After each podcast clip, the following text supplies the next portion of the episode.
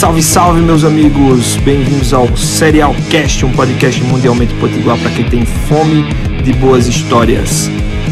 Aqui a gente vai falar sobre comida, gastronomia e mercado, sempre com convidados cheios de boas histórias para contar. Acompanha aí. Serial Cast. Salve, salve, meus amigos! Hoje a gente está aqui com o Will, que é um dos grandes nomes da gastronomia local, é sushi chef da Cardume, é de uma família tradicional aí da cozinha, né? Tem uma série de tem uma história na cozinha e hoje ele vem aqui para compartilhar a experiência dele, tem experiência nacional na cozinha, um trabalho muito foda de valorização dos pescados da nossa costa. Então o Will tá aqui. E aí, Will, vamos trocar essa ideia, brother? Vamos lá. Salve, salve, meus amigos. Obrigado aí, Fernandinho, pelo convite. Tá muito massa aí a ideia do, do podcast. Muito bacana aí para a nossa região, né? Tá dando voz aí à galera para entender um pouco mais aí do que é que tá se passando aí no estado. Pode crer, pode crer. Essa é a missão, né? A missão é essa. A gente isso tem aí. que levar um pouquinho assim. Eu fico dizendo, eu sempre costumo falar isso, que a gente é privilegiado por poder ter contato com pessoas muito que têm conhecimento, que tem muito a compartilhar, mas esse conhecimento às vezes fica só circulando entre a gente, né? Nas nossas conversas, nos nossos bate-papos aí, quando a gente está. Verdade. E seria muito massa que mais pessoas pudessem ter acesso a esses trabalhos que vocês desenvolvem. Às vezes é muito superficial esse acesso, né? E a gente está aqui para propagar isso aí. Brother, me conta a sua história da cozinha, né? Como é que você, como, aonde, da onde você veio, que eu acho que poucas pessoas sabem, e Verdade. você está hoje, que isso eu acho que é o mais legal de tudo do nosso papo aqui. Vamos lá. Bem do início aí. Eu sou natural de Natal. É, meus pais também são natural de Natal. E aí, muito cedo, meu pai começou, antes mesmo de eu nascer, meu pai já trabalhava no ramo de cozinha. E aí, em 93, ele começou a trabalhar com sushi. E quase que foi daí já tudo que começou, né? Massa demais. É, eu tinha uns três anos de idade, eu sou de 90. 93 ele começou a trabalhar com sushi. E aí, ali entre meus seis, sete anos de idade, eu comecei a ter o primeiro contato ali com sushi, ainda muito criança. É, meu pai, por algumas vezes, sempre trazia, no final da noite, trazia um sushi para casa e eu comecei a conhecer comendo, experimentando o sushi. Era, era poucos restaurantes na época de sushi, é, não se falava, quase ninguém falava em sushi. Qual era o Ah. restaurante que seu pai trabalhava, Will? O Ginza. O Ginza. Atualmente é Espaço Ginza ali na, na Via Costeira, né? Quem é de Natal conhece. Pode crer. Um dos mais tradicionais, acho que a primeira casa a trazer a cozinha oriental para a gastronomia. Foi, foi pioneiro. O restaurante já existia, mas não tinha a cozinha japonesa. E aí o, o dono do restaurante, seu Paulo, na época, ele contratou um japonês para vir prestar consultoria no restaurante, e tudo muito inovador para aquela época, né?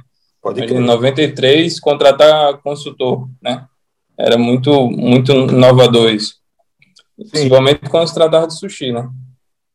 Claro. E aí, quando esse japonês chegou no restaurante, ele precisava recrutar pessoas do restaurante para adaptar para a cozinha japonesa, né?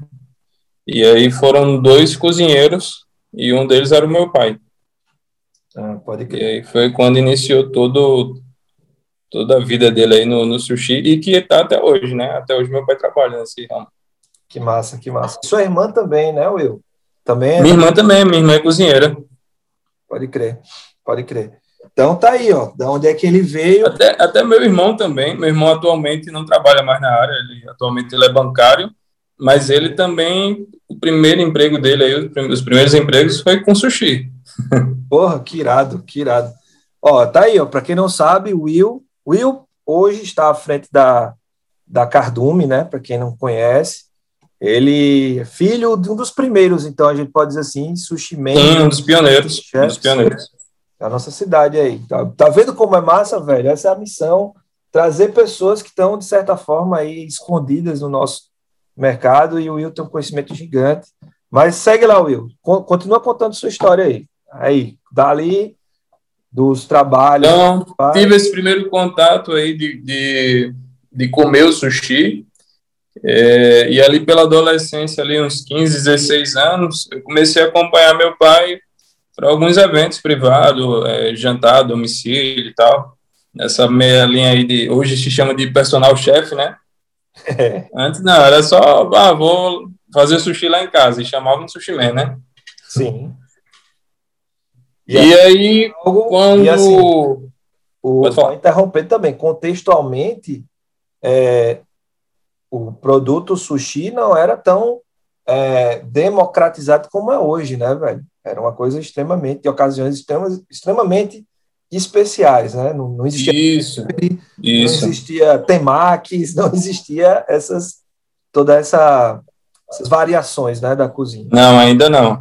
É, Para você ter uma ideia, quando o primeiro cardápio que o meu pai trabalhou, ele tinha no máximo quatro opções. Porra. O cara comia sushi, nigiri, o rossomaki e mudava ali a proteína. Sim, pode crer. Não tinha dor base... sushi, não tinha nada disso.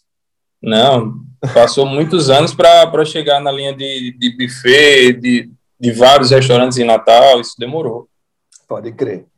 E aí você começou a acompanhar seu pai nos primeiros eventos privados? Foi, foi aí que eu tive o primeiro contato na prática, mas ainda assim, pouquíssimas coisas, né? Eu auxiliava ele nos eventos, mas assim, é, de chegar a fazer sushi, eu, eu, comecei com 18 anos. Sim. É, meu primeiro emprego foi como menor aprendiz, com 17 anos. fui menor aprendiz pelo SENAC. E aí eu trabalhei no supermercado, aqui em Natal, no, no Casa Norte Atacado. Sim. Foi meu primeiro emprego. Aí terminou o estágio de um ano, e aí eu fui conversar com meu pai. Disse, e aí, vamos ver aí. Quero trabalhar aí agora. O que, você arruma aí alguma coisa. aí ele foi e perguntou. Ele disse, cara, tu quer trabalhar com sushi? Quer aprender a fazer sushi? E eu tava à toa na época, né? Tinha acabado de terminar meu estágio, não sabia o que iria. E aí eu disse, eu topo, fechado. Ele disse, agora é o seguinte, você vem aprender, mas você não vai receber nada por isso, não. Você tá vindo só para aprender mesmo. vai trabalhar de graça. Aí eu disse, tranquilo, sem problema, eu venho, eu venho. E aí eu trabalhei, eu acho que uns três, quatro, foi menos de uma semana com ele. Ele me passou poucas coisas, abrir peixe, fazer uns enrolados ali, cortar uma cebolinha, coisa, coisa bem, bem simples mesmo. E nessa mesma semana chegou é, um chefe de outro restaurante e aí falou com o meu pai, né? Disse, eu estou precisando de, de um cara aí para treinar para começar lá comigo para trabalhar. E se você tiver alguma pessoa para indicar, e aí ele já me empurrou, né? Ó, vai lá. tem meu filho aqui, ó. Tá começando aí, pode levar. E aí foi quando eu comecei a trabalhar, isso em 2000, 2000, 2008, 2009, mais ou menos. É, lá no Temac Lounge, em Petrópolis. Atualmente não existe, mas acho que tem uns dois, dois três anos que fechou. E, e aí foi quando começou tudo, meu primeiro contato com cozinha. Não, não sabia ainda bem segurar uma faca, é, não tinha uma percepção boa dentro de a cozinha.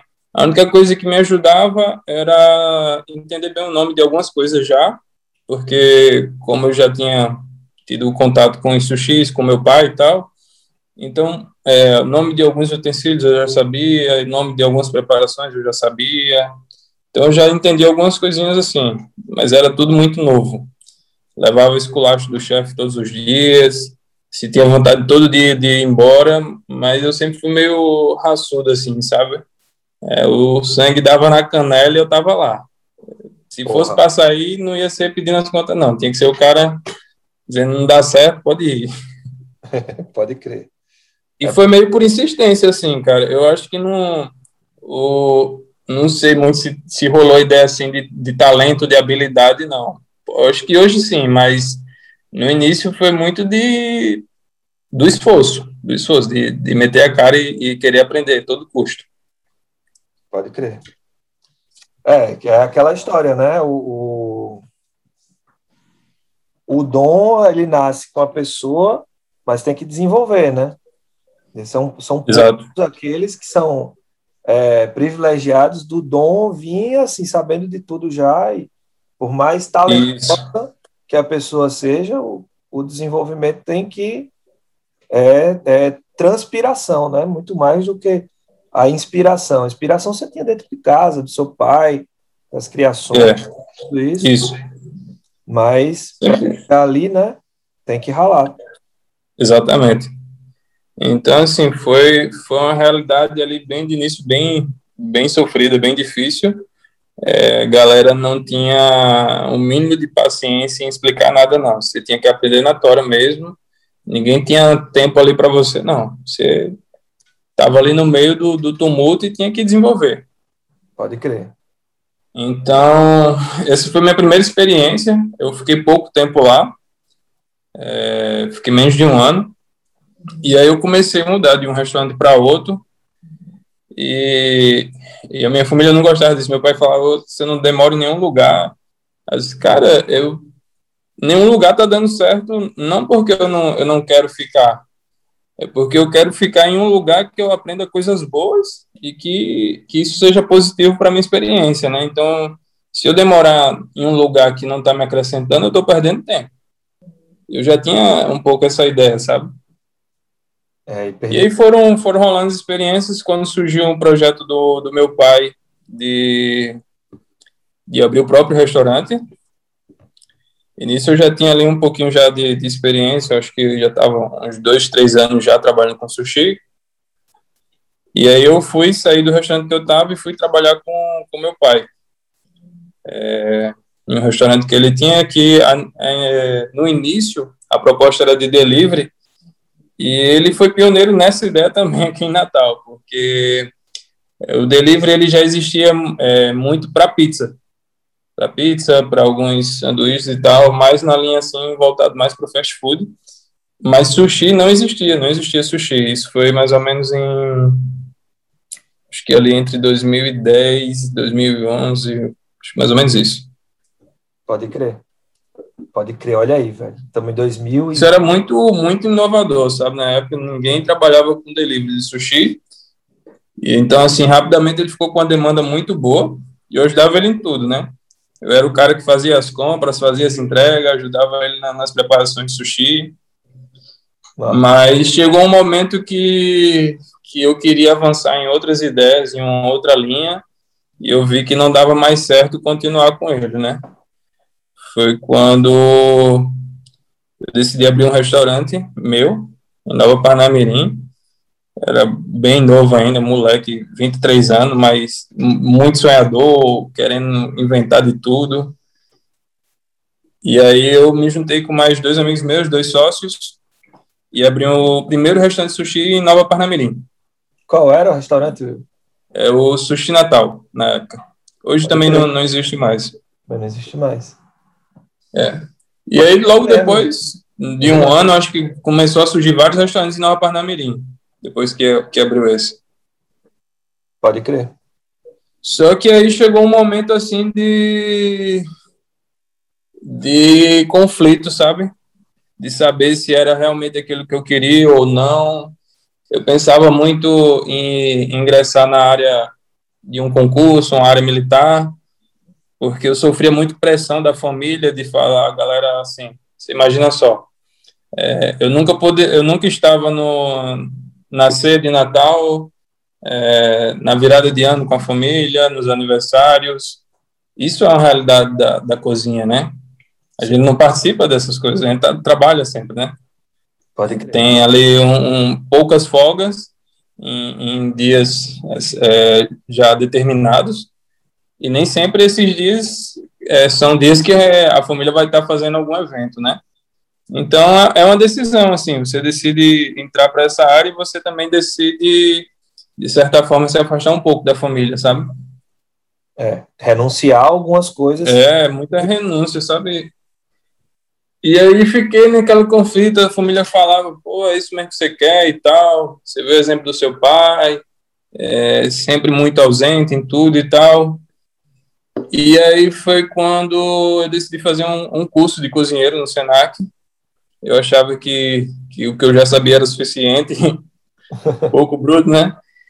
E a cozinha, ela, ela causa muito isso, né? A gente, às vezes, acha que, que é desnecessário é, investir em alguma formação, em algum curso, treinamento, porque o que tem que aprender está ali dentro, né? E não é exatamente assim, né?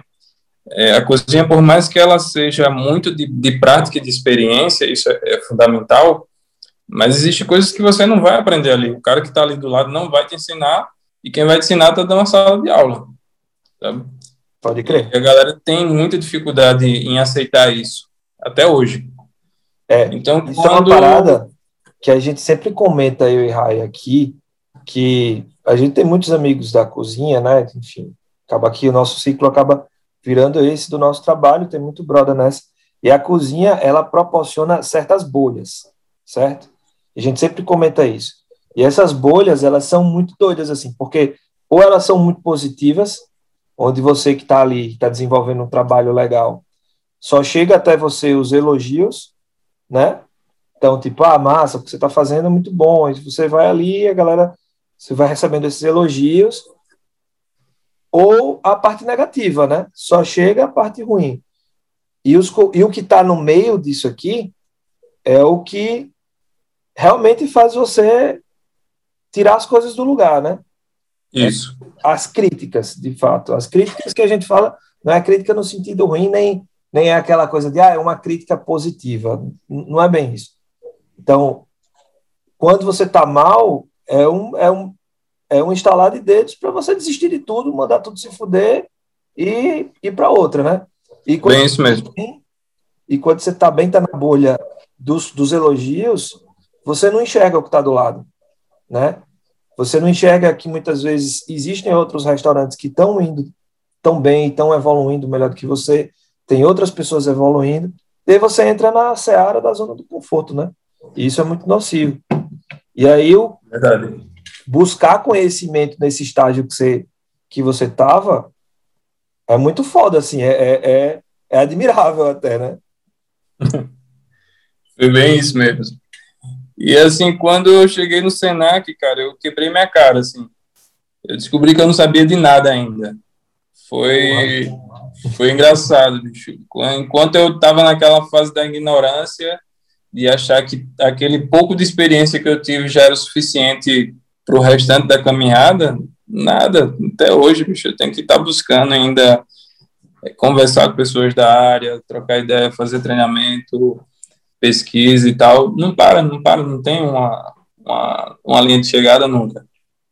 A gente sempre consegue avançar, sempre consegue. Então, quando eu terminei o curso, eu disse, caramba, eu não enxerguei o tanto de possibilidades, não fazia a menor ideia do tanto de possibilidades que existe na gastronomia. Porque até então, a minha cabeça, ela não era diferente da de muitos colegas meus que eu conheço hoje. Eu achava que eu ia ganhar mal para sempre, ganhar mal. Não que eu esteja ganhando bem hoje, uhum. mas é, melhorou, melhorou. Com certeza. Dá para ter, ter algumas coisas dignas. Com certeza. Mas assim, o que eu quero dizer é, se demora para ganhar um pouco de valor nessa área. Então, assim, você, a gente sofre muito para alcançar alguma coisa. E isso é, é quase que regra para todo mundo na cozinha, né? Eu até hoje ainda não vi um cara que chegou e disse, cara, eu tenho um caminho aqui que ele é rápido e fácil. Não, não vi ainda esse.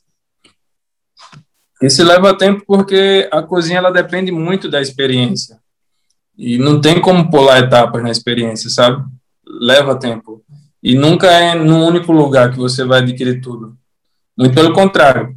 É, os melhores profissionais, eles rodaram muito. Eles andaram muito por outros estados, por outras cidades, outros países porque é assim que constrói uma bagagem, principalmente quando se trata de, de cozinha. Então, quando eu saí do curso, eu saí com outra visão já. Eu disse, cara, não ser dono de restaurante agora não vai me levar aonde eu quero chegar. Eu quero, eu quero ganhar reconhecimento, eu quero ganhar experiência, eu quero ampliar as ideias, eu quero ter novas experiências e dentro do restaurante hoje eu não consigo isso. Então eu fui, comecei com meus sócios, saí da, saí da sociedade e aí fui me aventurar. É, um restaurante de Santa Catarina entrou em contato comigo, eu fechei negócio numa semana, na outra semana eu já estava viajando para Florianópolis. Nunca tinha andado de avião, nunca tinha saído de Natal, nunca tinha ido para lugar nenhum. Fiz ali uma mala, uma roupa e fui embora. Pode crer. Pode crer. Fui, fui com a cara e a coragem. Não sabia de nada, nada da vida ainda. Era um moleque, né? Já ali 23 anos, 24 anos e só querendo me aventurar ali para ter novas experiências. Pode crer. E aí, chegando lá, tive, tive é, uma experiência lá em Santa Catarina, fiquei só um ano lá. É, teve momentos bons e ruins. Eu sempre fui muito consciente de que sempre eu pensei assim, quando eu decidi, né? Pode dar certo, pode dar errado, eu posso ficar muito tempo lá, eu posso querer voltar no primeiro dia, né? Então eu nunca ia nessa ilusão assim de que estava indo para realizar um sonho e tal, que vai dar tudo certo, não. Sempre fui, fui muito consciente. Sim. Tanto que, que teve muitas dificuldades lá. É, primeiro restaurante que me contratou, o cara me sacaneou lá, atrasou o salário, me botou para rua, quase dormi na rua lá no primeiro dia, o cara mandou embora do restaurante lá. Cara. E assim, é, é muita relação, sabe, para as coisas dar certo. É muita relação. Pode crer. Mas assim, não desanimei, fui no, no outro dia, fui, fui em outro restaurante lá, desempregado, sem saber nem o que ia fazer. Cheguei lá no outro restaurante, conversei com os donos, é, falei de onde eu era, o que eu estava fazendo, que eu queria trabalhar lá com eles e tal. O cara olhou assim e fez, ó, é, primeiro, esse salário que você está me pedindo não existe aqui na cidade. Primeira. É, e segundo, eu não tenho vaga. Ou seja, de cara o cara me dispensou, né? Sim. Como é que você dispensa um cara que está longe de casa, que não tem nem para onde ir? Não tem como. Bicho. Eu fui e disse: não, faz o seguinte. É, eu venho fazer um teste aí de graça para você, só para você conhecer meu trabalho. Depois você disse: se você não quiser, tudo bem. Mas conheça pelo menos o meu trabalho antes de você me dar um não. Aí está, tudo bem, já que você quer vir, venha tal dia. Beleza. Dia seguinte, fui lá, ele deu folga para o chefe, e aí eu trabalhei nesse dia, né? No final da noite, o cara me chamou lá para conversar e disse: Cara, como eu tinha te falado, eu não tenho vaga para você, mas eu gostei tanto do seu trabalho eu vou fazer uma alteração aqui na equipe e você vai entrar. Você começa amanhã. Mas, tá, perfeito. Ele não me pagou de caro o que eu queria, não, mas três meses depois ele demitiu o chefe, me colocou no lugar lá para assumir o restaurante e me pagou o que eu tinha pedido para ele. Porra, velho. Caralho, aí, aí é que faz valer, velho. Aí é que faz valer as coisas. Então, assim, é muito de, de determinação. Não tem, não tem outro caminho, não, cara. Você tem que estar muito centrado, assim, muito é, tudo tem que estar muito bem planejado, o que você quer, o que você pensa, onde, que você, onde você quer chegar, para de fato as coisas darem certo. Pode crer, pode crer. E aí hoje você tá, voltou, aí você foi para outros lugares, né, velho? Acho que assim. Fui, fui. Sua trajetória é... já diz muito aqui da nossa. para entender o que é que a gente vai falar lá na frente. E aí eu estava nesse restaurante, o Wasabi, no, na Serra Catarinense, um, sim, ainda tinha a situação do clima, né? Que era tudo muito inovador, né? Eu morava numa cidade Pode extremamente fria, que marcava 7 graus negativo, né? Eu trabalhava é. com, com 10 camisas lá para aguentar o frio. E aí eu recebi uma proposta para voltar para Natal. E aí foi quando a nossa foi quando eu conheci vocês e as histórias se cruzaram. Né? Pode crer. É, um chefe lá do, de Campo Grande, Mato Grosso do Sul, estava é, vindo prestar consultoria no restaurante que abri em Natal, era um projeto novo para a cidade, que vinha numa proposta um pouco Nikkei, e que para a época era muito inovador isso, assim, porque os restaurantes já vinham muitos anos, anos assim, muito um parecido com o outro, né?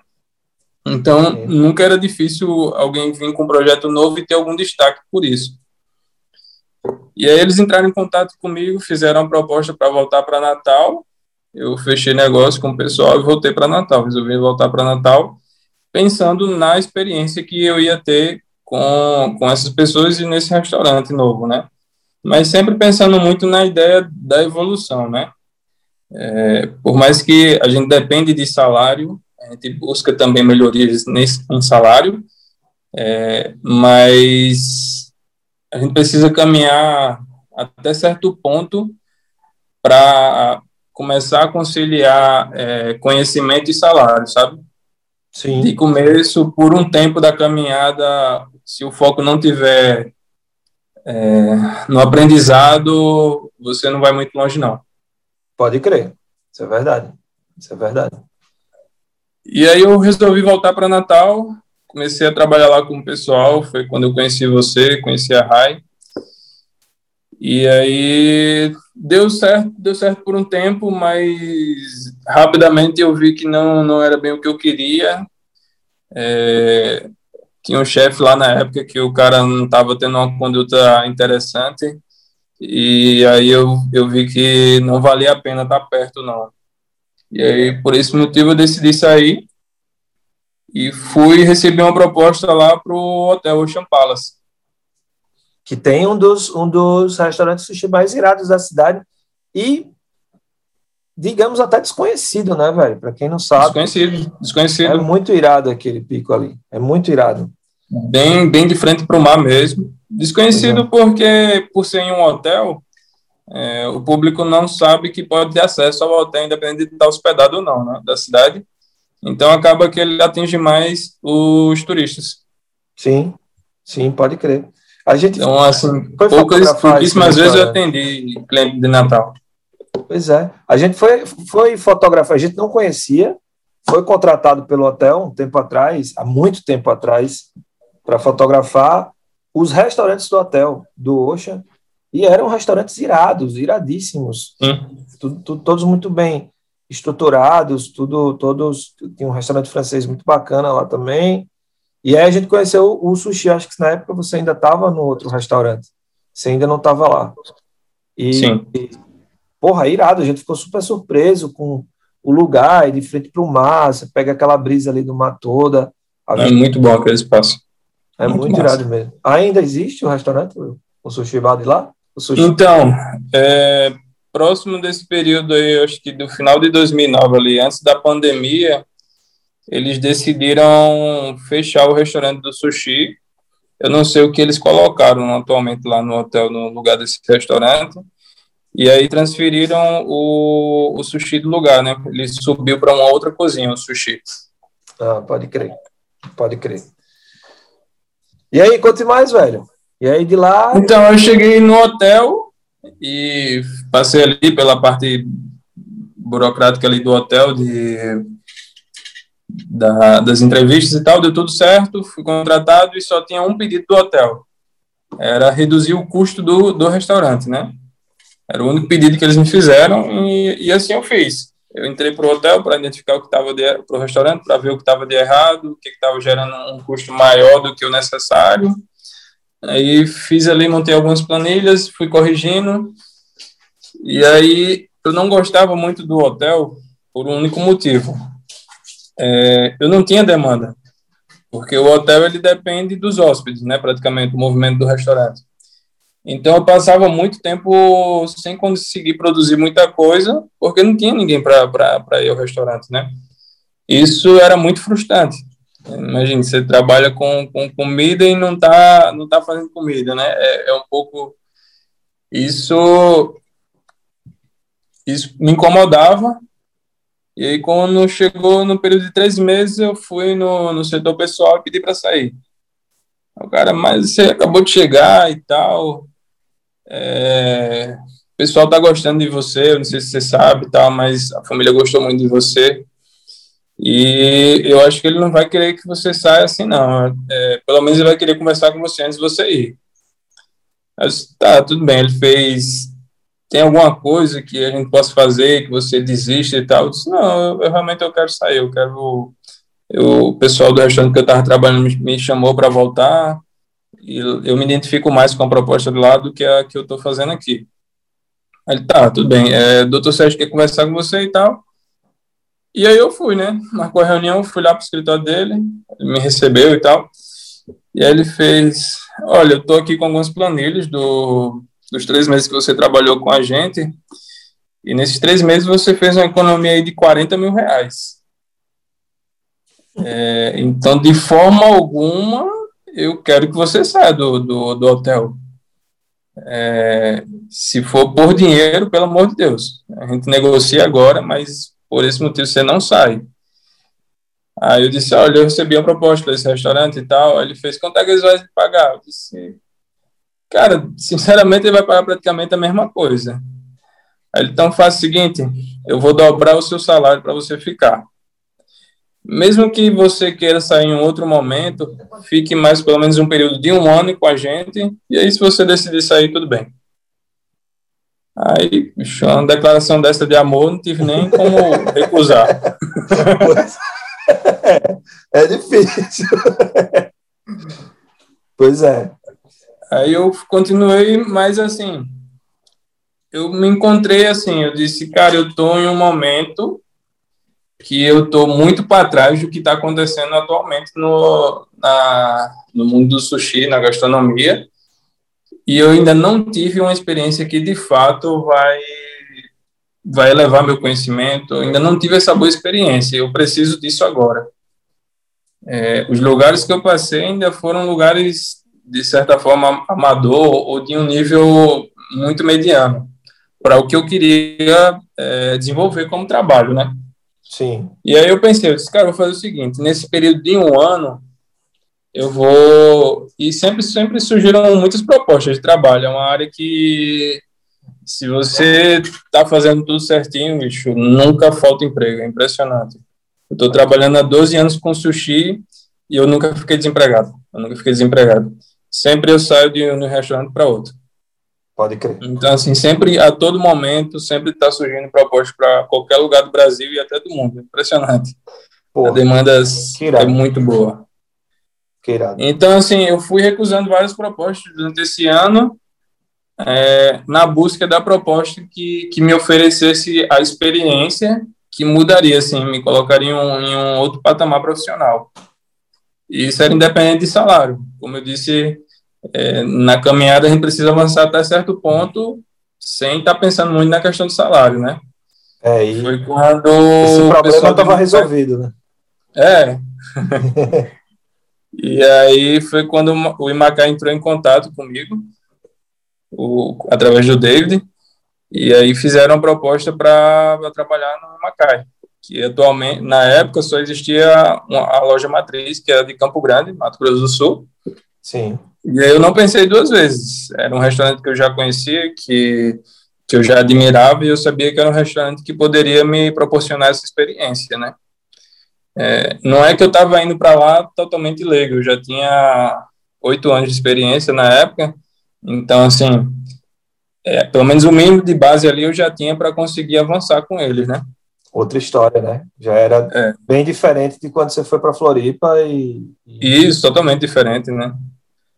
Pode crer. E, e, é engraçado que você, quanto mais você aprende, mais você percebe assim que tem, tem mais possibilidades para avançar. Impressionante isso. Sem dúvida, sem dúvida. E aí eu fui, conversei com os caras, comecei a negociar, e os caras me oferecendo um salário que na época era dois mil reais a menos do que eu recebia. Eu não pensei duas vezes. Eu disse, cara, dá para mim ficar de pouco com esse valor aí, então vamos embora. E fechei negócio com os caras, fiz as malas e fui embora pro Mato Grosso do Sul, lá pro Primacá, em Campo Grande. Aí cheguei lá e foi, foi, foi uma resenha, bicho. Primeiro dia lá, o pessoal veio conversar, conhecer e tal. Aí fizeram uns testezinhos ali de para ver, tentar ali identificar um certo nível de trabalho, né? Sim. E aí os testes é basicamente é o simples. Se você consegue fazer bem feito simples, o cara já sabe que você tem um nível bom. Interessante, porque os caras acham que é algum prato extraordinário. Não, não é isso aí que mede o nível profissional, pelo menos não no sushi. Acredito Sim. que tanto na, em outras cozinhas também não, né? Sim. Que é base, né? Praticamente é base. E aí os caras me deram um ok no primeiro dia. No segundo dia, os caras caíram em cima já, porque eu ainda não tinha aprendido o cardápio. Eu disse, oi? Como assim? Eu cheguei ontem já é para me saber o cardápio hoje. E era um cardápio, assim, totalmente diferente do que eu, do que eu trabalhei a vida inteira, naquela época, né? Era um, tinha muita coisa nova e todos os pratos tinham muitos detalhes, muito, muitos componentes. Então não era uma coisa de rápida memorização ali, levava um tempinho. Só que até então eu estava acostumado a entrar em restaurantes que já existiam, que já tinha cardápio, e ficar ali um, dois meses, às vezes até passava de dois meses para pegar todo o cardápio. E eu achava até então que isso era normal, né? Até conhecer David. Caralho. No terceiro dia, ele chegou e me chamou para conversar, sentar, conversar. Ele disse: Olha, eu me arrependi de trazer você. É, terceiro dia aqui, pô, tu não aprendeu o cardápio ainda? Como é? Não tem condições. Esse cardápio é muito fácil, já era para ter aprendido. E olha, me arrependi. Não vou dispensar você, não, fique tranquilo, mas me decepcionei. E eu fiquei naquela pilha ali, eu disse: caramba, bicho, como é que eu largo tudo para vir para cá para escutar uma dessa agora? Por causa do. Só que, decorar o cardápio. É, e eu fiquei naquela pilha, assim, com aquela pressão, né? E eu muito, muito pilhado, bicho, porque eu tava numa situação, assim, totalmente vulnerável, né? Ah. É, tinha largado tudo aqui para apostar numa coisa lá, claro, consciente de que poderia ter dado errado, que poderia dar errado, mas que você aposta todas as suas fichas ali, você quer sair com alguma coisa, né? Você não quer sair Inclusive, sem nada, né? Inclusive, dois mil contos no orçamento do mês, né? É, justamente. que faz diferença, faz diferença hoje ainda. No bar? Oxe. E aí, o que acontece? Eu volto para casa e disse, cara, eu preciso fazer alguma coisa para mudar isso. É... Aí eu fiz o que? Eu fui, peguei um cardápio para estudar em casa. Isso na primeira semana que eu cheguei lá, né? Tinha chegado no início da semana, no começo da semana. E aí essa cobrança com ele, essa conversa tinha sido no terceiro dia. Aí eu faço que eu, eu volto para casa com um cardápio. Estudo a madrugada inteira o cardápio, vou dormir tarde. No outro dia eu acordo mais cedo para continuar estudando o cardápio antes do horário de entrar para o restaurante. No intervalo do restaurante, no, no período ali depois do almoço para tarde, sempre tem um intervalozinho, todo restaurante é assim. E aí eu voltei a estudar o cardápio novamente. De noite eu, eu tirei todas as dúvidas que eu tinha do cardápio. E aí no dia seguinte volto de novo para casa, estudo de novo a madrugada toda o cardápio, faço o mesmo processo de manhã. Quando chego no sábado, bicho, eu não tinha mais nenhuma dúvida do cardápio. Nenhuma. Caralho. Eu, eu, fico, eu fiquei impressionado comigo mesmo, porque eu nunca tinha feito isso, eu já trabalhava há oito anos, quase dez anos já com sushi, eu nunca tinha feito isso. Sim. E aí, quando eu vi, eu já sabia mais pratos do que o pessoal que já estava na casa. Sim. Até então não sabia que estava sendo trollado, né? Mas deu certo. Ah, caralho, e tudo isso você estava sendo trollado, velho? Tava. Os caras, ah, filho da, da puta, fizeram uma pressão da porra, dizendo que ia mandar embora só para eu aprender. Funcionou, que bom que deu certo, sabe? É, mas são essas coisinhas, sabe, que, que a gente precisa às vezes Sim. Você não sabe, do, você não tem noção assim do seu potencial até chegar um, um cara filha da puta e fazer uma dessa. Aí você Pode sabe crer. o quanto você consegue. Caralho, velho, você tá louco. Quando chega no domingo, o gerente chega para mim e fala: Will, você tá sozinho aí hoje, você tá no almoço, né? Eu quero ver do que você é capaz. Eu disse: caramba, bicho, esses caras querem me fuder mesmo, porra. E aí eu, beleza. Começou a casa encher, começou a casa encher. Aí a galera foi chegando, né? Ah, ainda bem, né? Não, não deixaram sozinho, não. Mas foi um teste assim para ver mais assim tanto desenvolvimento ali de, de técnica, de habilidade, de conhecimento, mas muito para testar o psicológico também. Sim. Pode ver toda assim, toda o quanto você aguenta de carga emocional e tudo mais. E a galera faz muito isso. Para ver se o cara vai realmente aguentar a pancada, né?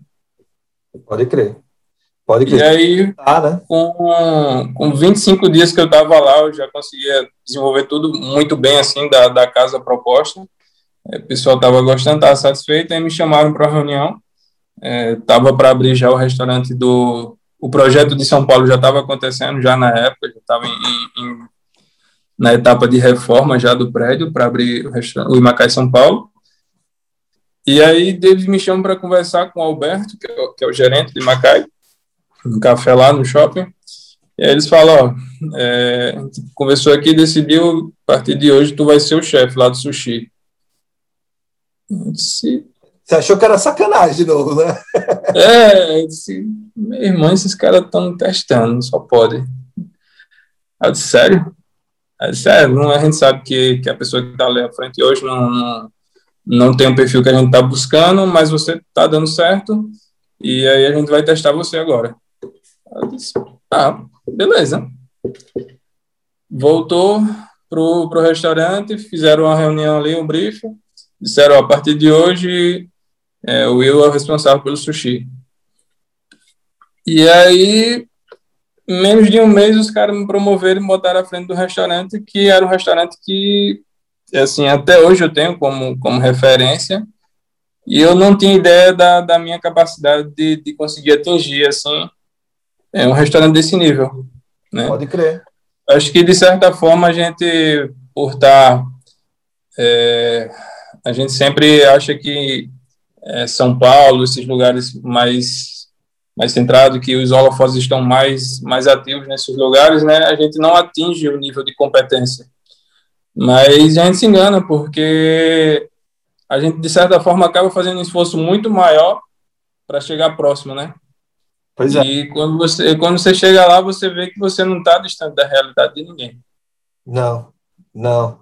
É, a gente sempre fala muito isso aqui também, que às vezes você é, as coisas, o que você faz aqui não é muito diferente do que você faz lá, né? Às vezes isso. o é o quanto você trabalha, né? Ou com o quanto você trabalha é, com uma matéria-prima um pouco mais valorizada, um pouco melhor do que a daqui, ou não, que é um, onde a gente vai chegar aqui, né? E enfim, não, é o mesmo trabalho, velho. O que o cara na cozinha faz em São Paulo é o que o cara na cozinha faz em Natal. Mesma forma a gente aqui. O que o cara fotografa, o que o cara faz de design em São Paulo, é o que a gente faz aqui. Verdade. Às vezes a gente precisa se provar mais, né? O nosso esforço é muito maior para mostrar que a gente está naquele nível ali. Então, quando você chega ali e é submetido a isso, é fichinha. Verdade. É até menos do que a gente imagina, né? A gente se surpreende positivamente. Ah, com certeza. Foi, foi uma surpresa. Foi uma surpresa.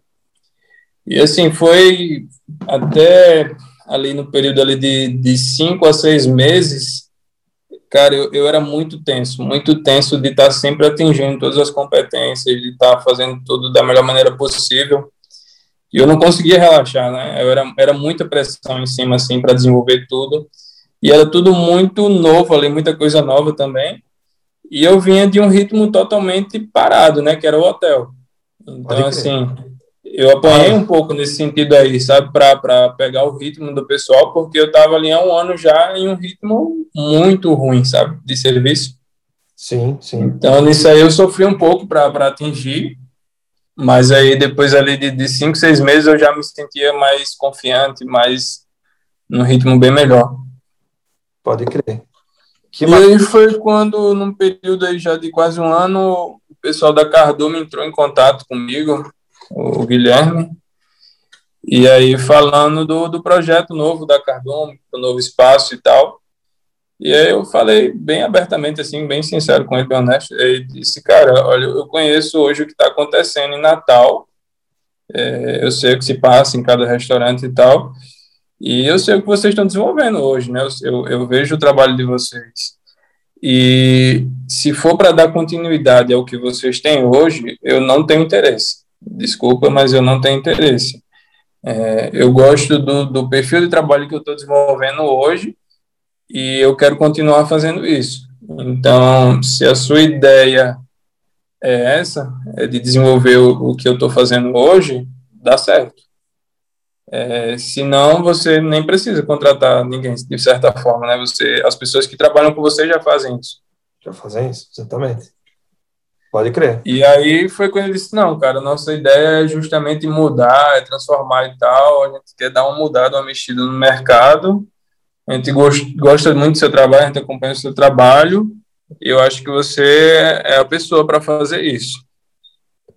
A gente continuou conversando, foi negociando ali, e aí eu fechei o negócio e voltei para Natal.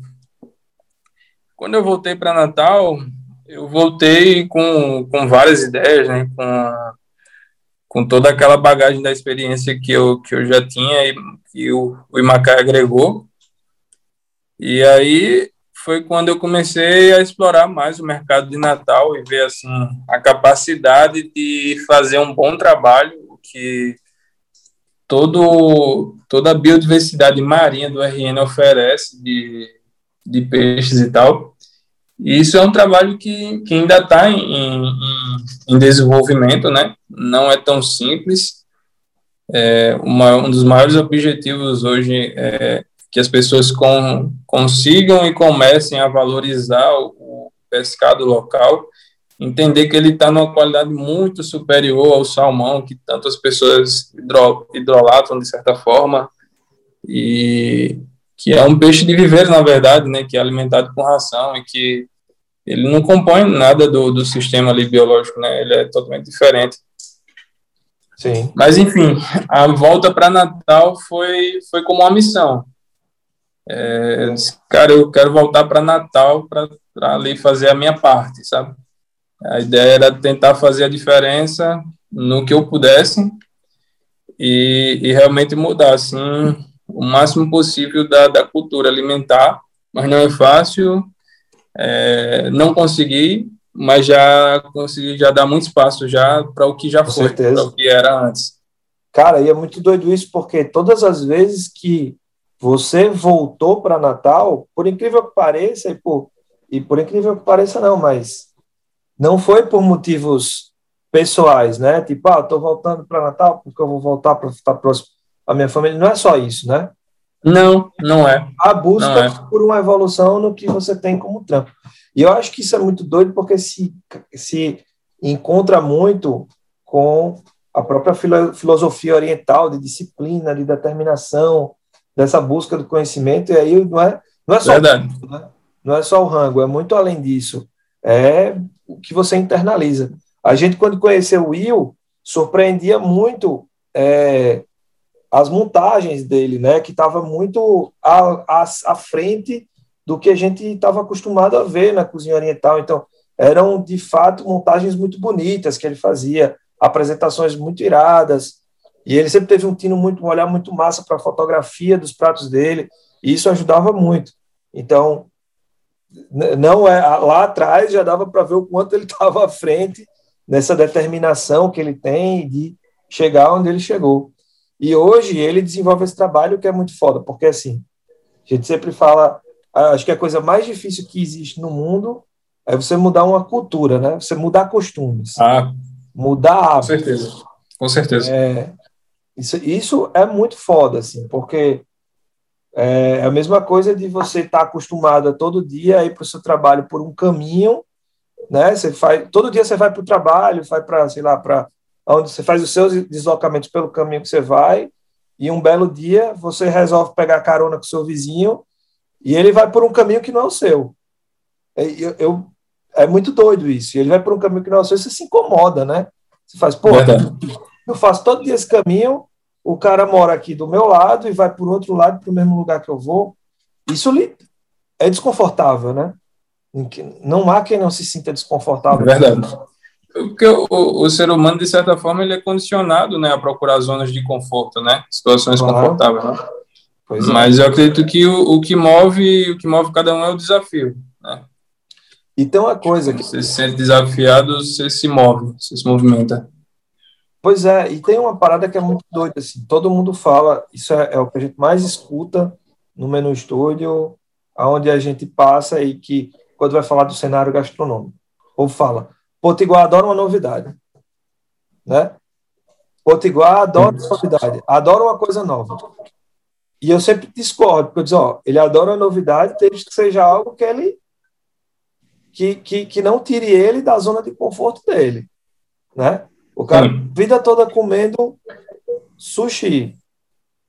O sushi que ele está habituado a comer, que ele está ali o tempo todo, sempre está comendo aquele mesmo sushi e tal. Aí chega um cara, abre uma novidade, maravilhoso. Você vai lá, conhece um restaurante bonito, elegante, que tem uma puta estrutura, que tem uma estrutura de super inovadora de louças, de ingredientes e tudo isso, e o cara chega lá, amigão, manda aquele sushi lá que eu que eu como lá no outro lugar. Não, não tem. É outra coisa. Porra, eu vim aqui para já viram uma experiência muito muito é, frustrante e o, o, público de Natal é assim. Isso é uma coisa que é, eu estava até conversando ontem com meu amigo Gabriel, da cozinharia, e ele falou isso. Fernandinho, a gente aprendeu a dominar o público, mas o dominar o público não é dizer assim que é, eu faço o que eu quero e as pessoas vão fazer é, o, que eu, o que eu imponho. Não é, não é esse sentido da palavra domínio. O sentido da palavra domínio é se adaptar ao mercado, impor mudanças mas de forma que isso não seja é, chocante, né? Que não seja desconfortável. Então, é muito doido. E, você veio para fazer isso, né? Num mercado que estava hiper saturado, porque eu acho que do sushi. Eu não, eu não tinha ideia quando quando eu decidi. Eu acho que eu não tinha ideia do quanto de fato isso seria difícil. Eu acho que eu não pensei em tudo não. É, eu pensei muito na, no cliente, mas eu, eu não, não coloquei nessa balança aí que eu ia contra, contra os sushimens que já tinham no mercado trabalhando de uma forma determinada há muitos anos. Eu não coloquei aí os garçons que já estavam acostumados a vender o mesmo há muitos anos. Isso é foda também. E eu também não coloquei que o dono tinha medo assim de arriscar ia ter medo de arriscar, de certa forma, né? De ver que do lado vende, um, vende coisa que ele ia deixar de vender, né? Ou coisas é. que ele vendeu a vida inteira e ele fala, pô, mas eu não vou vender mais isso, né? É. E será que isso aí que você está querendo colocar aqui vai dar certo? É. E aí foi quando eu entrei assim para princípio, sabe? Eu disse, cara, eu não, eu não consigo aceitar, eu não consigo entender que eu vou vender, que eu vou aqui oferecer um produto bom, de qualidade, bem feito, que tem, tem sabor, que é um, é um sabor que é fácil de agradar, com todo, toda a técnica aqui que eu estou colocando nesse prato, com todo o frescor de todos os peixes, de todos os insumos, que a pessoa simplesmente diz que está ruim, sabe? Que não, é. que não gosta, né? é verdade. O, o, o, e a gente volta muito doido isso, velho. É muito doido, porque a gente volta ao a, a, raiz de tudo, velho. A raiz da gastronomia, que é o sabor, porra. Exatamente. É Exatamente. O é o que você, é o que o Helder fala, velho. É quando você bota na boca e você diz se é bom ou se é ruim. É o determinante, no final das contas. É isso, tá ligado? É isso. Não é o não que você dá, né? E aí foi um, um trabalho de de adaptação de, da equipe e de reeducar o cliente para saber consumir o produto do jeito certo, né? E os garçons falavam assim, como assim? Você, eu vou ensinar o cliente a comer? Eu disse, cara, se ele está fazendo de um jeito e que do jeito certo ele vai ter uma experiência melhor, por que não? Sim. É. A ideia não era falar que se o cara vai comer de hashi ou de garfo. É explicar que se ele comer com hashi, a experiência dele vai ser totalmente diferente. É que se o cara comer um, um ceviche com um ou com a colher, com a colher vai ter outra experiência. Ele vai conseguir explorar todo todo o sabor ali daquela preparação, né? E foi um trabalho de formiguinha, de todos os dias conversar, de ser repetitivo, de dar treinamentos para garçom, de conversar com alguns clientes, tinha cliente que mandava o prato voltar, e assim, tinha que ter um, uma, uma convicção do que de fato eu sentia no coração e do que eu queria colocar ali naquele momento para não desistir, para não ceder. Porque tudo, tudo girava contra. Nada estava a meu favor. Acho Quando... que pra, o mais importante, assim, o dono decidiu apostar. O Vinícius disse, não, eu quero, quero tentar, né? Que os garçons chegaram a não conseguir, assim, a ter tanta dificuldade do novo nas vendas, que isso começou a, de certa forma, dificultar o trabalho dele, né? E ninguém quer nenhuma dificuldade, né? então eles chegavam é. pro, pro Vinícius e diziam, não tá dando certo, você tem que tirar esse cara daqui. Ele é louco, né? e assim, foi muito importante também pro, pro Vinícius ele chegar e falar assim, é, os restaurantes que vocês trabalharam tiveram o momento deles e esse momento já passou. Hoje, a Cardume mudou. Aceitem, se adaptem. Né? Isso foi muito importante para acabar com aquela, aqueles conflitos que estavam existindo ali dentro da, da brigada, né? Sim. E aí foi quando a galera começou a ficar mais tranquilo, conversar mais. E aí foi quando começou a fluir bem melhor a, todas as relações pessoais ali entre as, as equipes. Pode crer, pode crer. E assim, você falou uma coisa num ponto muito importante aí. É, com a qualidade que a gente tem, que você tinha nas suas mãos, e que ainda é muito desconhecida, né, Will? Você sempre fala isso. Que, muito. E tem um ponto que, mais uma vez, se converge muito com o que tem na raiz e na origem da cozinha oriental, que é de explorar aquilo que é melhor dentro da própria biodiversidade, né? Isso Exato. é feito tradicionalmente. E aí você hoje e... desenvolve um trabalho disso, né? Eu acho que se o, o cliente tivesse dimensão do quanto isso seria positivo para o sushi, isso estaria uma transformação para o Brasil inteiro. É, o custo do sushi é alto hoje, porque o cliente valoriza mais o que vem de fora do país do que o que está aqui dentro entendeu? Porra. Se o cliente entendesse que o, a conta dele no final do jantar vai ser muito mais em conta se ele comer tudo que, que é produzido aqui, todos os peixes locais, do que ele está comendo salmão, isso mudaria totalmente o mercado. Sem dúvida, sem dúvida. Eu estava, inclusive, falando isso com minha amiga Adriana Lucena ontem, que a gente vai chegar nessa parte aí, mas ela falou que se fosse possível para ela, ela proibia de, em beira de praia, em barraca de praia, ser vendido tilápia. Se você pudesse, eu baixava um decreto que proibia isso. Tilápia é peixe de rio, o cara está com um restaurante na beira da praia com o pé na areia. Bota uma... ah, eu, eu sou desse time aí, viu, da Adriana? cara, eu não entendo, eu não entendo como. Eu entendo assim, eu já tive na, no Centro-Oeste, e lá eu entendo que o cara não, não tem mar. Ele vai pagar mais caro para vir um peixe de mar e vai pagar mais barato para vir um peixe de viveiro. Sim. Eu entendo. Mas eu não entendo o cara que mora na beira da praia comprar tilápia e deixar de estar tá consumindo um peixe do mar, sabe? Pois é. Eu não entendo, não. É um animal? Claro que é também, mas assim, a entrega de sabor não se compara, sabe? É um, é um peixe que está ali com toda a sua vida biológica natural, é um peixe que está sendo se alimentando de ração. Sem falar que ele não compra a tilápia ao cara que pesca a tilápia, ele compra a tilápia à indústria. Quando ele podia estar tá fomentando Exatamente. possivelmente do cara que mora vizinho a ele, né, cara? O pescador. Isso. E, e, fortalece o mercado, né? Eu compro peixes de, de pequenos produtores, tipo, o cara pesca de, de arpão num botezinho pequeno. E eu vou Sim. lá na casa desse cara, na, numa comunidade de pescadores, e compro dele. Pode crer. Converso com o cara, passo as instruções para o cara melhorar toda, todos os procedimentos dele do pós-pesca e desenvolve e dá super certo, sabe? Pode e com isso você fortalece o mercado local dos pequenos produtores. Sem dúvida. E aí hoje você faz isso, né? Além de, assim, obviamente que você tem um suporte muito bom da, do atum, né? Devido à empresa, mas isso. também isso dos peixes brancos, né? Que você sempre fala também, gente comenta. Isso. Exatamente.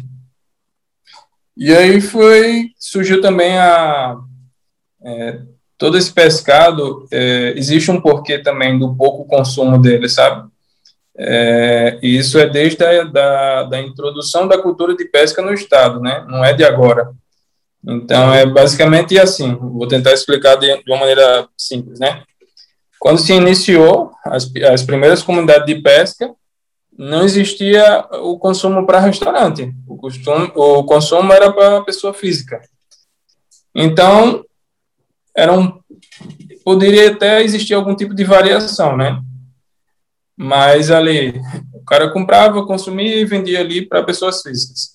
Em um segundo momento, começaram a surgir os restaurantes de cozinha quente, e aí o cara de, determinava lá, não, eu só quero cioba, dentão e robalo aqui para o meu restaurante. E aí, quando o cara está lá pescando, ele sabe que se ele levar um linguado não vai vender, porque o cara quer uma cioba. Então o cara descarta ali e vai selecionando a pesca. E essa pesca começou a ficar selecionada e limitada, né? Então começou a valorizar alguns peixes e desvalorizar outros. E é mais ou menos assim que vai estabelecendo o piso de cada peixe, né? Pelo, pela demanda. E no terceiro momento surgiu os restaurantes de sushi. Só que os primeiros, e até hoje ainda, basicamente, né? É pouca exigência. E por quê? Não existe variedade porque o consumo é pouco. E o consumo é pouco por um motivo: armazenamento. É, se o cara armazena esse pescado em refrigeração normal, ele tem um peixe por três dias. Então, imagine só, é, que depois de três dias, se ele não vender, aquele peixe já não vai estar com sabor legal. Sim. Beleza? O cliente que tem um contato com esse, esse peixe aí, que não está com sabor legal, ele vai dizer, poxa, esse peixe é ruim, vou continuar aqui só no salmão e atum. Basicamente isso. Ou só para salmão. E aí, o que acontece? O cara para de consumir pouco peixe branco e ali o cara não tem, porra, não tem demanda para ter variedade de peixe. Eu Sim. vendo poucas espécies aqui já supre minha demanda, né? Então não, não, não vale a pena, de certa forma. Então o mercado foi se estabelecendo dessa forma, a cultura de pesca e aí o que acontece? Sofre muito por falta de informação. É, os clientes começaram a ter experiências ruins, porque o peixe não estava sendo armazenado, armazenado da, da forma correta, com a técnica correta. E aí ele começa a entender assim: esse peixe não é bom, esse aqui também não é bom, vou começar o salmão. É, é basicamente é isso. Pode crer. Só que quando é, você vem com, com a informação, vem com o conhecimento, a maneira certa de, de tratar esse peixe, você vê que a entrega, a experiência, ela tem um nível muito, muito além, muito superior ao do salmão, sabe? E hoje, basicamente, a gente tem, eu tenho isso como, como missão aqui em Natal, sabe? É, é tratar dos peixes da, da melhor maneira possível, dar o melhor tratamento, para quando servir ele, o cliente tem uma das suas melhores experiências, com, depende do peixe que ele vai estar consumindo. Claro. E além de tudo, assim, a, a régua passou a ser muito alta, né? É, passou. É o que eu sempre falo, e sempre falei, assim, inclusive com o cliente, isso, né? Que quando o mercado se populariza, ele se satura, né? É, isso. É, isso é bom e isso é ruim, porque certa forma, a popularização ela gera uma demanda, ela gera uma evolução, ela gera, é, querendo ou não, uma base né, para o mercado se desenvolver em, certo, em, em uma série de, de, de, áreas, né, desde ter mais fornecedores, ter mais pessoas consumindo o produto, ter mais pessoas pesquisando, para até um dia você chegar a consumir aquele produto que está, sei lá, no topo dessa, desse segmento que você está. Né? A isso. Gente, muito isso, inclusive, relacionando ao nosso trabalho. Né? A gente acha, a gente não quer ser os únicos a fazer isso. Não, a gente quer que mais pessoas façam. porque isso fomenta o mercado como um todo, entendeu? Isso faz com que todo mundo se movimente. E aí, mas quando você vai para esse outro nível, né, a sua exigência é muito alta. Então é isso, passa a se tornar Exato. inadmissível você não ter uma experiência que seja condizente com o que você está se propondo, né? E aí, isso. onde se torna, é, tudo se torna um pouco mais, é, a pressão se torna um pouco maior, né? E você se impõe um nível de exigência muito grande. Mas... É, e tudo isso veio, veio acontecer com, com toda a mudança que aconteceu no, no meio né, da, da, da gastronomia, né? Tanto com a, a, vinda das redes sociais, como todos os, reality shows, tudo. Tudo isso veio gerando mais informação, numa intensidade maior, e as pessoas se tornaram mais exigentes, né? E o paladar, ele, ele não regride, né? Ele evolui. Né? Então, as Sim. pessoas ela tem uma boa experiência, ela estabelece um nível ali de exigência, né? Exatamente. E sempre que for inferior, ela vai conseguir identificar, né? Sim, sim. Isso também foi muito, muito positivo. Isso é muito, isso é muito verdade, né? O paladar é um, é um dos sentidos do corpo humano que ele não, ele não regride, né? Ele sempre evolui. E aí, Will, hoje você está lá na Cardume e até um dia desses eu tive lá porque eu fiquei impressionado, eu já conhecia as técnicas do dry aged para carne, mas eu nunca tinha visto ninguém fazendo, principalmente de perto, com os peixes. E explica aí um pouquinho o que é isso que você está fazendo aí, essa doideira que você faz aí. Cara, é, é bem novo, principalmente para Natal. Atualmente, é, a gente começou esse processo na Cardome.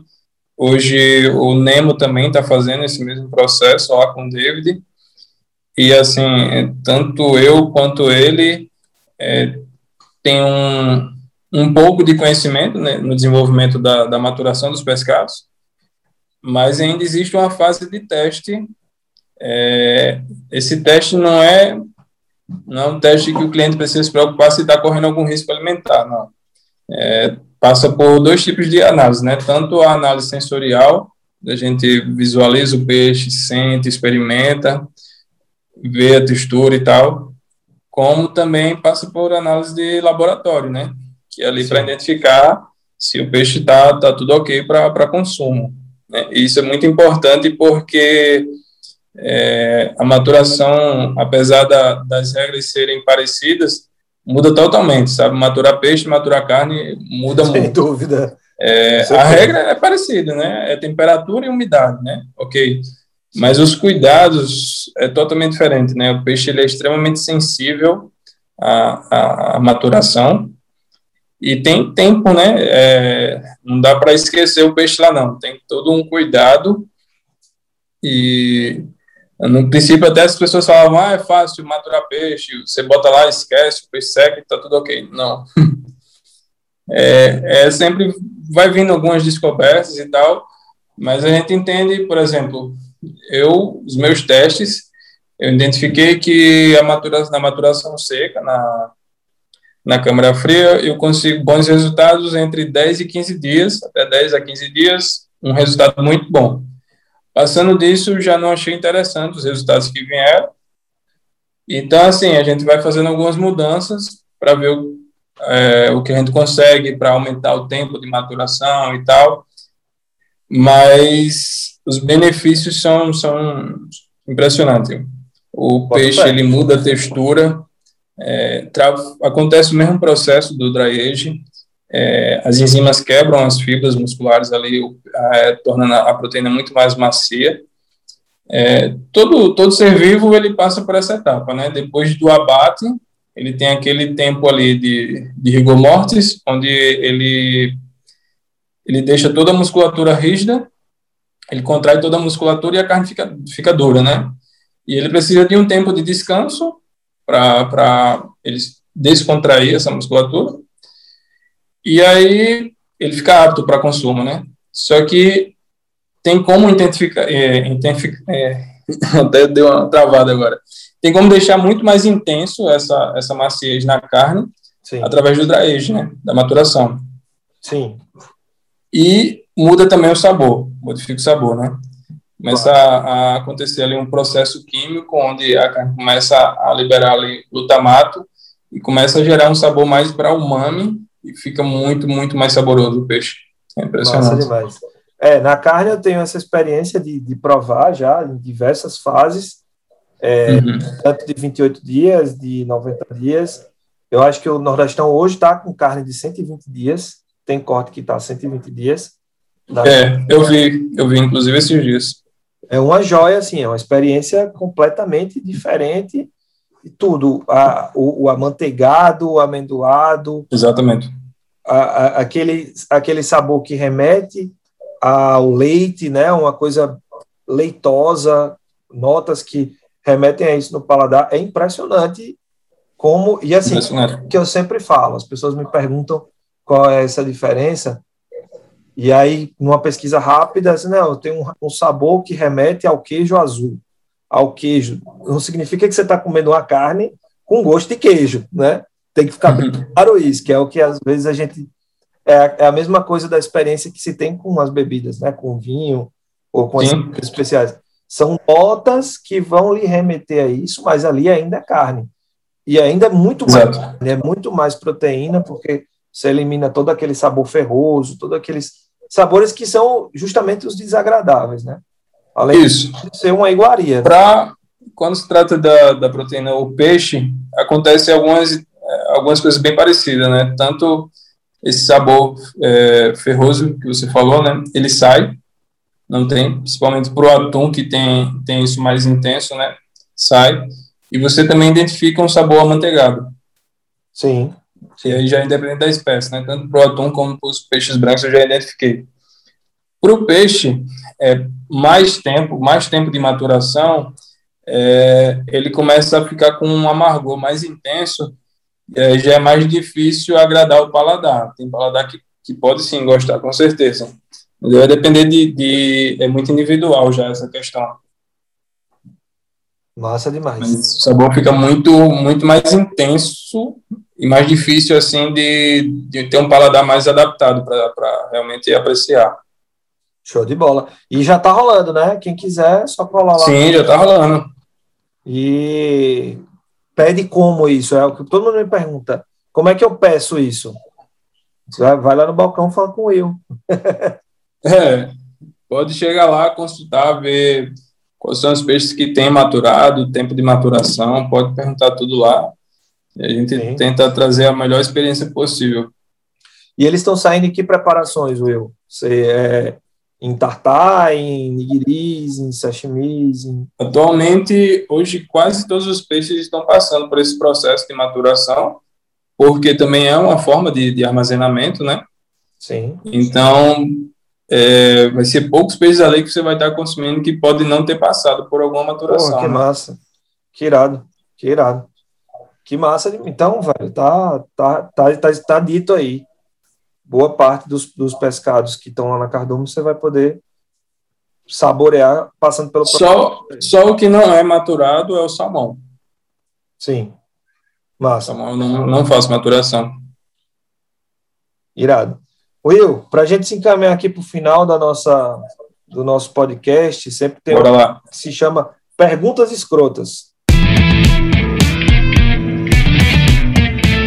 Perguntas escrotas Brother, é o seguinte: couve fica melhor na feijoada ou no sushi? Feijoada, pelo amor de Deus. da onde tiraram isso, velho? De botar couve no sushi? Ai, meu Deus. Quer me matar, peça uma couve lá. Não come, não vai comer, mas vai me deixar chateado. Caralho, velho. Da onde tiraram isso, velho? Botar couve no sushi. Não sei. Tem é os exageros aí da, da gastronomia. É, da mesma forma que a galera faz sushi com Doritos, que eu falei. Meu né? Jesus. Porra, velho, sushi com Doritos é loucura, né? É sacanagem isso aí. e o creme cheese vai melhor no pão ou no sushi? Cara, se realmente você gostar muito dessa porra, bota no pão, pelo menos aí. Aí sushi não. Sushi você vai estar tá acabando aí com, com a sua experiência. Pode crer. E eu, a última pergunta, que é, isso aí eu faço para todo mundo, certo?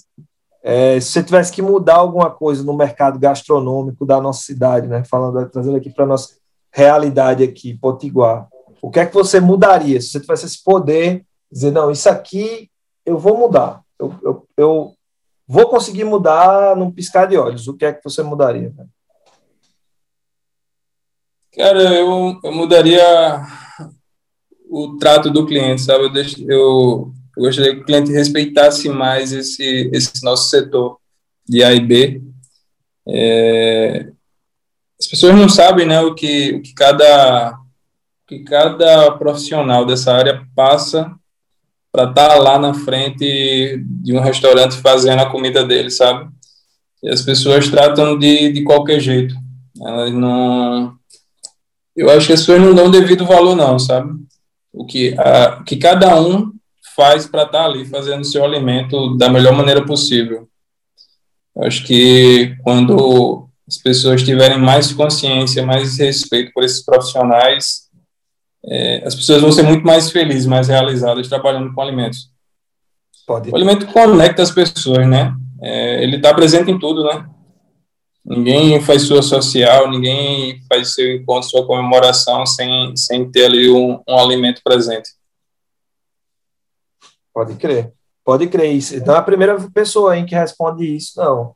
É, teve quem está acompanhando o podcast aí, teve gente que já respondeu isso, que mudaria é, as pessoas, né? Se tivesse que mudar, mudaria as pessoas. E é muito doido. E é por isso que a gente está aqui, velho. A gente está aqui para isso. Para mostrar esse o que é que está por trás e o que é que faz a gastronomia acontecer. O nosso, para quem não assistiu, nosso podcast, nosso episódio que a gente conversa com o chefe Welder, ele conta isso, ele fala muito disso, principalmente, né? Da, da realidade, que é tanto que o nome do episódio é esse, é muito além do rango, a cozinha é muito além do rango, né? Porque você pensa que a roda não gira antes de você sentar ali na sua mesa, né? As pessoas ainda têm essa consciência. E é muito louco isso, porque é um mercado que movimenta muita gente, que é muito é muito inóspito assim, de certa forma, né? É muito muito cruel, você trabalha em ambientes que não são tão agradáveis, de pressão, e fora a trajetória que muitas pessoas passam, como você contou aí, para chegar onde está, né? E é isso. Tomara que a gente consiga mudar, Will. Vai conseguir. Vamos, vamos, vamos tentando. Meu velho, obrigado, velho. prazer. Massa demais. Eu que agradeço. A sua história, contar um pouquinho dessa história que é irada. Eu tenho o privilégio de conhecer alguns capítulos dela outras eu estou conhecendo agora e levar aí para a galera que me segue para conhecer. Maravilha. É nóis, boy. Valeu, obrigado. Valeu, meu irmão. Obrigadão aí. Serial Cast.